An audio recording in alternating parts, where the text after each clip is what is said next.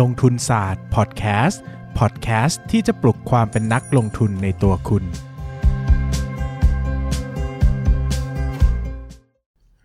สวัสดีครับ ยินดีต้อนรับเข้าสู่รายการลงทุนศาสตร์พอดแคสต์รายการที่ชวนทุกคนมาพัฒนาความรู้ด้านการเงินและการลงทุนไปด้วยกัน วันนี้นะครับก็หายไปนานมากนะฮะหายไปประมาณเดือนหนึ่งนะครับ เนื่องจากช่วงประมาณ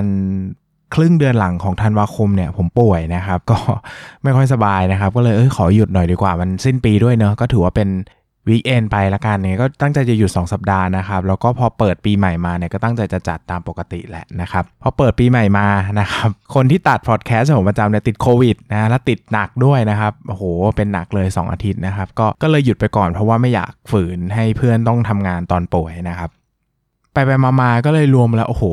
หนึ่งเดือน ที่หายไปนะครับหนึ่งเดือนที่หายไปก็เลยกลายเป็นว่ายาวนานพอสมควรกับการหายไปของลงทุนศาสตร์พอดแคสต์รอบนี้นะแต่หลายคนคงชินแล้วแหละนะมีคนทักมาถามว่าป่วยแล้วพี่อะไรเงี้ยก็ป่วยครับ ผมก็ป่วย คนตัดพอดแคสต์ก็ป่วยนะครับ วันนี้เราจะมาพูดถึงเรื่องของ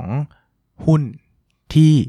ดูดีเกินไปนะครับ เนื่องจากผมเคยเล่าแล้วแหละว่า เดี๋ยวเราจะมีเคสที่น่าสนใจจากการไปอ่านหุ้น แล้วก็ฟังพรีเซนต์หุ้นจากน้องๆ นักลงทุน น้องๆ พี่ๆ เพื่อนๆ นักลงทุนมือใหม่นะครับ ก็มีอยู่เคสหนึ่งน่าสนใจมากๆ นะครับ ผมเรียกเคสนี้ว่า too good to be true นะครับ ก็คือหุ้นมันดีเกินไปที่มันจะเป็นความเป็นจริงอะ่ะ เออ นะครับ มันดียังไงนะครับ ก็เวลาเราอ่านหุ้นอย่างเงี้ยนะครับ เวลาเราอ่านงบการเงินเนี่ย สิ่งสำคัญเนี่ยเราหนึ่งอะเราหางบการเงินที่ดีแน่ๆแหละนะครับ หลักการงบการเงินที่ดีแน่ๆเวลาเราดูเนาะหนึ่งรายได้เติบโต 2. กำไรเติบโตนะครับอันนี้เป็นหลักการพื้นฐานเลยที่เราหา ซึ่งแหม ถ้ารายได้ไม่โตกำไรไม่โตเราก็ไม่ชอบถูกไหมนะครับ แต่นักนักลงทุนก็ควรจะเลือกมากอีกคือ ถ้ารายได้มันโตดีกำไรมันโตดีเกินไป เราต้องตั้งคำถามแล้วว่า มันดีจริงเหรอนะมันดีได้จริงๆหรอนะครับ ยกตัวอย่างนะง่ายที่สุดเลย รายได้โตเนี่ย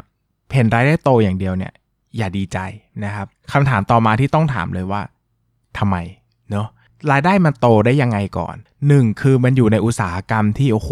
มันโตระเบิดระเบ้อเลยนะครับเออแบบนี้ก็เก็ตเข้าใจได้ มันก็ควรจะโตเนาะหรือว่ามันอยู่ในสถานการณ์ที่อุตสาหกรรมไม่ได้โตหรอก แต่บริษัทนี้มาแรงมาก แล้วก็กินแชร์บริษัทอื่นไปเยอะมาก เออ อันนี้ก็เข้าใจได้ แต่ถ้าเป็นบริษัทที่กลาง ไม่ได้ดูโดดเด่น ไม่ได้ดูเก่ง แล้วอุตสาหกรรมก็ไม่ได้โต เอ้ยแล้วมันโตได้ยังไงเนาะนะครับ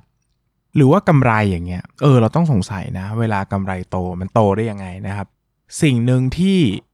คิดเนาะคือกำไรเนี่ยมันต้องมาจากรายได้ลบด้วยค่าใช้จ่ายเท่ากับกำไรนะครับ คราวนี้เนี่ยคำถามต่อมาของเราก็คือว่าแล้วรายได้โตไหมรายได้โต ค่าใช้จ่ายโตไหมค่าใช้จ่ายโตในสัดส่วนเท่าไหร่เนาะเราต้องกลับมาคิดความเป็นจริงว่า รายได้ที่มันจะโตได้เนี่ยมันต้องมาจากค่าใช้จ่ายโตตามไปด้วยนะหลักพื้นฐานโดยทั่วไปของธุรกิจเนี่ยอาจจะไม่ได้ร้อยเปอร์เซ็นต์นะครับยกตัวอย่างง่ายๆ เช่น เวลาเราขายของมากขึ้นเนี่ยสิ่งที่ต้องเพิ่มขึ้นตามคือต้นทุนขายอย่างนี้นะหรือว่าเวลาเราทำธุรกิจผลิตอย่างเงี้ยนะครับ เวลาเราขยายขนาดมากๆถึงจุดจุดหนึ่งเนี่ยมันจะมีสิ่งที่เรียกว่า diseconomy of scale ก็คือว่าเวลาปกตินะครับเวลาเราขยายธุรกิจ เวลาเราขยายกำลังการผลิต เนี่ยนะครับคือปกติสมมุติเรามีการกำลังการผลิต 100 ตันเนาะเราผลิตจาก 50 ตัน เพิ่มเป็น 100 ตันเนี่ยมันจะเกิดสิ่งที่เรียกว่า economy of scale นะครับก็คือ fixed cost หรือต้นทุนคงที่เนี่ยมันเท่าเดิมนะครับแต่พอเราขยายกำลังการผลิตขึ้นไปเนี่ยต้นทุนคงที่หรือที่เรามักจะเรียกว่า fixed cost per unit นะหรือว่าค่าโสหุย per unit เนี่ยมันลดลงนะครับก็เลยทำให้ดูเหมือนต้นทุนขายต่อยูนิตเนี่ยมันถูกลงนะครับแบบนี้เรียกว่ามี economy of scale แต่เมื่อเราจะขยายจาก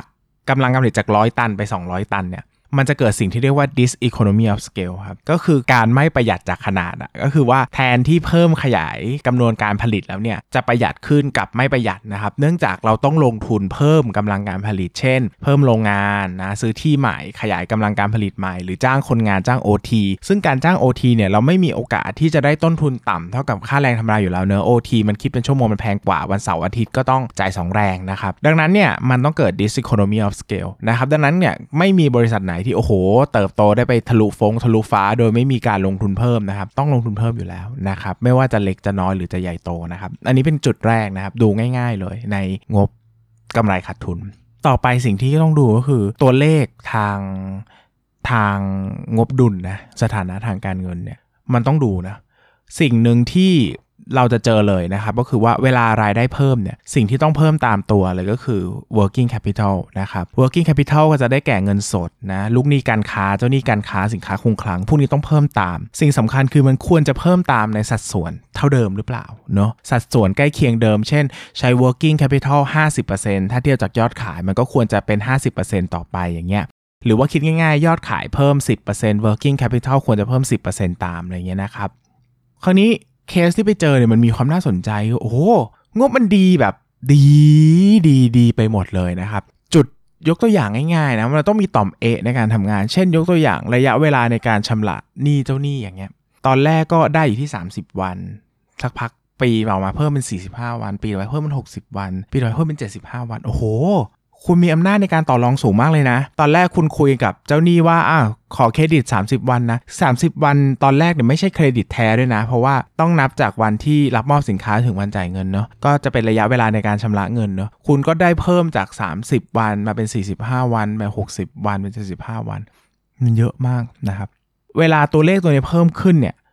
เพิ่มขึ้นนิดหน่อย หรือว่าเพิ่มขึ้นแบบสมเหตุสมผลเนี่ยผมจะยังดู เชื่อนะมันจะก็ปกติเนาะเราขยายขนาดขึ้น เรามีความสามารถในการต่อรองมากขึ้น แต่ถ้ามากเกินไปเนี่ยมันจะเป็นปัญหาแหละเพราะว่าเราคิดนะ เราทำธุรกิจเนาะเราลูกค้าเรามาบอกว่าขอยืดระยะเวลาเครดิตเทอมหน่อยนะครับ จริง ๆ เนี่ยมันก็มาได้ไม่กี่แบบนะครับ แบบแรกก็คือ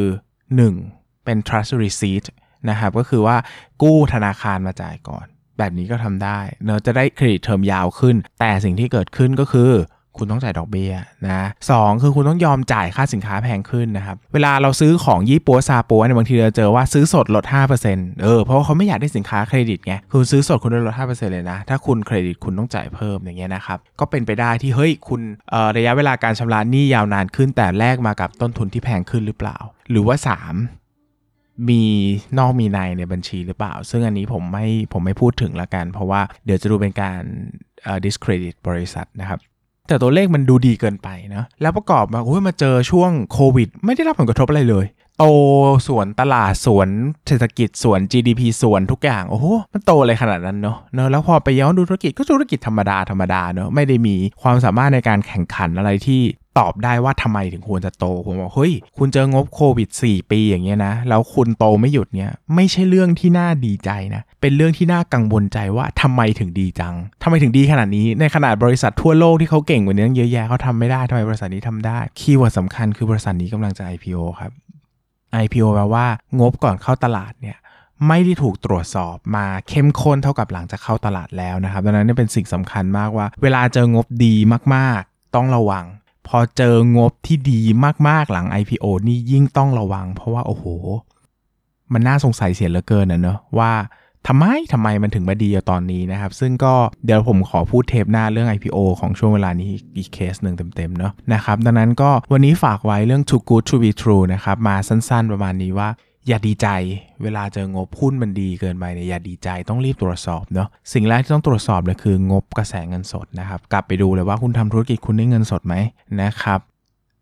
ทำธุรกิจแล้วเครดิตเพิ่มหรือเปล่า ลูกนี้การค้ายาวขึ้นหรือเปล่า เงินหมุนเข้าบริษัทจริงหรือเปล่า แล้วเอาเงินไปอยู่ที่ไหนบ้าง เอาเงินไปใช้อะไรบ้างนะครับอันนี้เป็นเรื่องสำคัญมากๆเนาะก็ยังไงก็ฝากกันไว้กับเรื่องนี้นะครับ อาจจะไม่ค่อยมีใครพูดถึงเท่าไหร่เนาะแต่ก็คิดว่าเวลาเจอเคสจริงแล้วมันจะได้ไอเดียอย่างเงี้ยแหละนะครับ ก็ฝากไว้สำหรับ too good to be true นะครับ ก็ดีเกินไปไม่ใช่เรื่องดีนะ สุดท้ายนี้นะครับ แอบฝากขายของหน่อยนะครับ เนื่องจากตอนนี้เนี่ย เอ่อออวดนิดนึงนะครับ เนื่องจากหนังสือหนังสือมนุษย์ซึมเศร้ากับเรื่องเล่าสีขาวดำนะครับ ที่หลายคนอาจจะเคยได้ยินผมขายช่วงแรกๆที่ผมออกมาเนอะก็ตอนนี้นะครับก็เปลี่ยนปกใหม่นะจัดรูปหน้าอะไรให้อ่านง่ายขึ้นนะครับ แล้วก็ตอนนี้ตัวมนุษย์ซึมเศร้ากับเรื่องเล่าสีขาวดำเนี่ยได้รางวัลจาก 2 เวทีใหญ่ของประเทศนี้นะครับ เวทีแรกคือ Seven Book Award นะครับ ครั้งที่ 19 ได้รางวัลรางวัลรองชนะเลิศอันดับหนึ่งหมวดสารคดีนะครับ แล้วก็ได้ รางวัล หนังสือดีเด่นแห่งชาตินะครับจากคณะกรรมการการศึกษาขั้นพื้นฐานกระทรวงศึกษาธิการนะครับ ก็เป็นหมวดสารคดีเหมือนกันนะครับ ได้เป็นรางวัลชมเชยนะครับ ก็มี 2 รางวัลการันตีนะครับยังไงก็ชักชวนทุกคนไปซื้อนะครับ ตอนนี้เนี่ย ที่ผมชวนซื้อมากๆเลยคือในเว็บไซต์ MEP Corporation นะครับ หรือ MEP ที่เราจะเข้าตลาดหลายคนอาจจะรู้จักนะครับ ก็ตอนนี้ใน MEP เนี่ยผมจัดโปรโมชั่นลดราคาหนังสืออยู่ ต้อนรับกับช็อปช่วยชาตินะครับ ตัวที่ลดเยอะที่สุดเนี่ยคือมนุษย์ซึมเศร้ากับเรื่องเล่าสีขาวดำผมลดอยู่ 40%เนาะแต่มีจำนวนจำกัดก็ชวนทุกคนไปซื้อกัน ส่วนใครสนใจ Stock Lecture นะครับแบบเป็นอีบุ๊กและเป็น audiobook นะครับตัวใน MEB ก็ลดอยู่เหมือนกันเนาะแต่อาจจะไม่ได้ลดเท่า ไม่คือไม่ได้ถึง 40%อะนะนะครับก็ลองเข้าไปดูกันได้ว่าสนใจไหมใครสนใจฟังหนังสือเสียงเนอะนะครับผมลงขายแล้วใน MEB Corporation นะครับลองเข้าไปดูกันนะครับตอนนี้ลดราคาด้วยนะ แล้วก็ลดหย่อนภาษีได้ด้วยนะครับใครจะเข้าไปซื้อนี่ก็เป็น timing ที่ดีเนาะแล้วก็ซื้อไม่มีวันหมดอายุนะครับเก็บไว้ได้ตลอดไปนะนะครับยังไงก็เชักชวนทุกคนเข้าไป แล้วก็จริง ๆ สามารถดูผลงานของผมได้เยอะเลยนะครับเสิร์ชว่าสำนักพิมพ์ 13357 นะครับก็ จะเป็นผลงานการเขียนผมทั้งหมดเลย ตอนนี้มีประมาณ 19 เล่มแล้วนะครับ มีหลายอย่างมากนิยายรวมเรื่องสั้น นิทาน สารคดีการเงินอะไรไม่รู้เต็มไปหมดนะฮะ ลองเข้าไปดูนะ ลองไปช้อปปิ้งว่าผมเขียนหนังสืออะไรบ้างนะครับ ก็เป็นเอ่อความสุขความสุขของของผมในการทำงานนะนะครับสำหรับวันนี้ก็ขอบคุณทุกคนมากนะ ฝากไปอุดหนุนกันด้วยนะครับ ประเด็นอยากได้ป้าย best seller นะตอนนี้ยังไม่ได้สักที ลด 40%น่ะจะเอาป้ายให้ได้นะ ช่วยไปซื้อหน่อยจะได้ได้ป้ายนะครับ มนุษย์ซึมเศร้ากับเรื่องราวสีขาวดำสำหรับวันนี้ สวัสดีครับ อย่าลืมกดติดตามลงทุนศาสตร์ในช่องทาง podcast player ที่คุณใช้ แล้วกลับมาปลุกความเป็นนักลงทุนกันใหม่ในลงทุนศาสตร์พอดแคสต์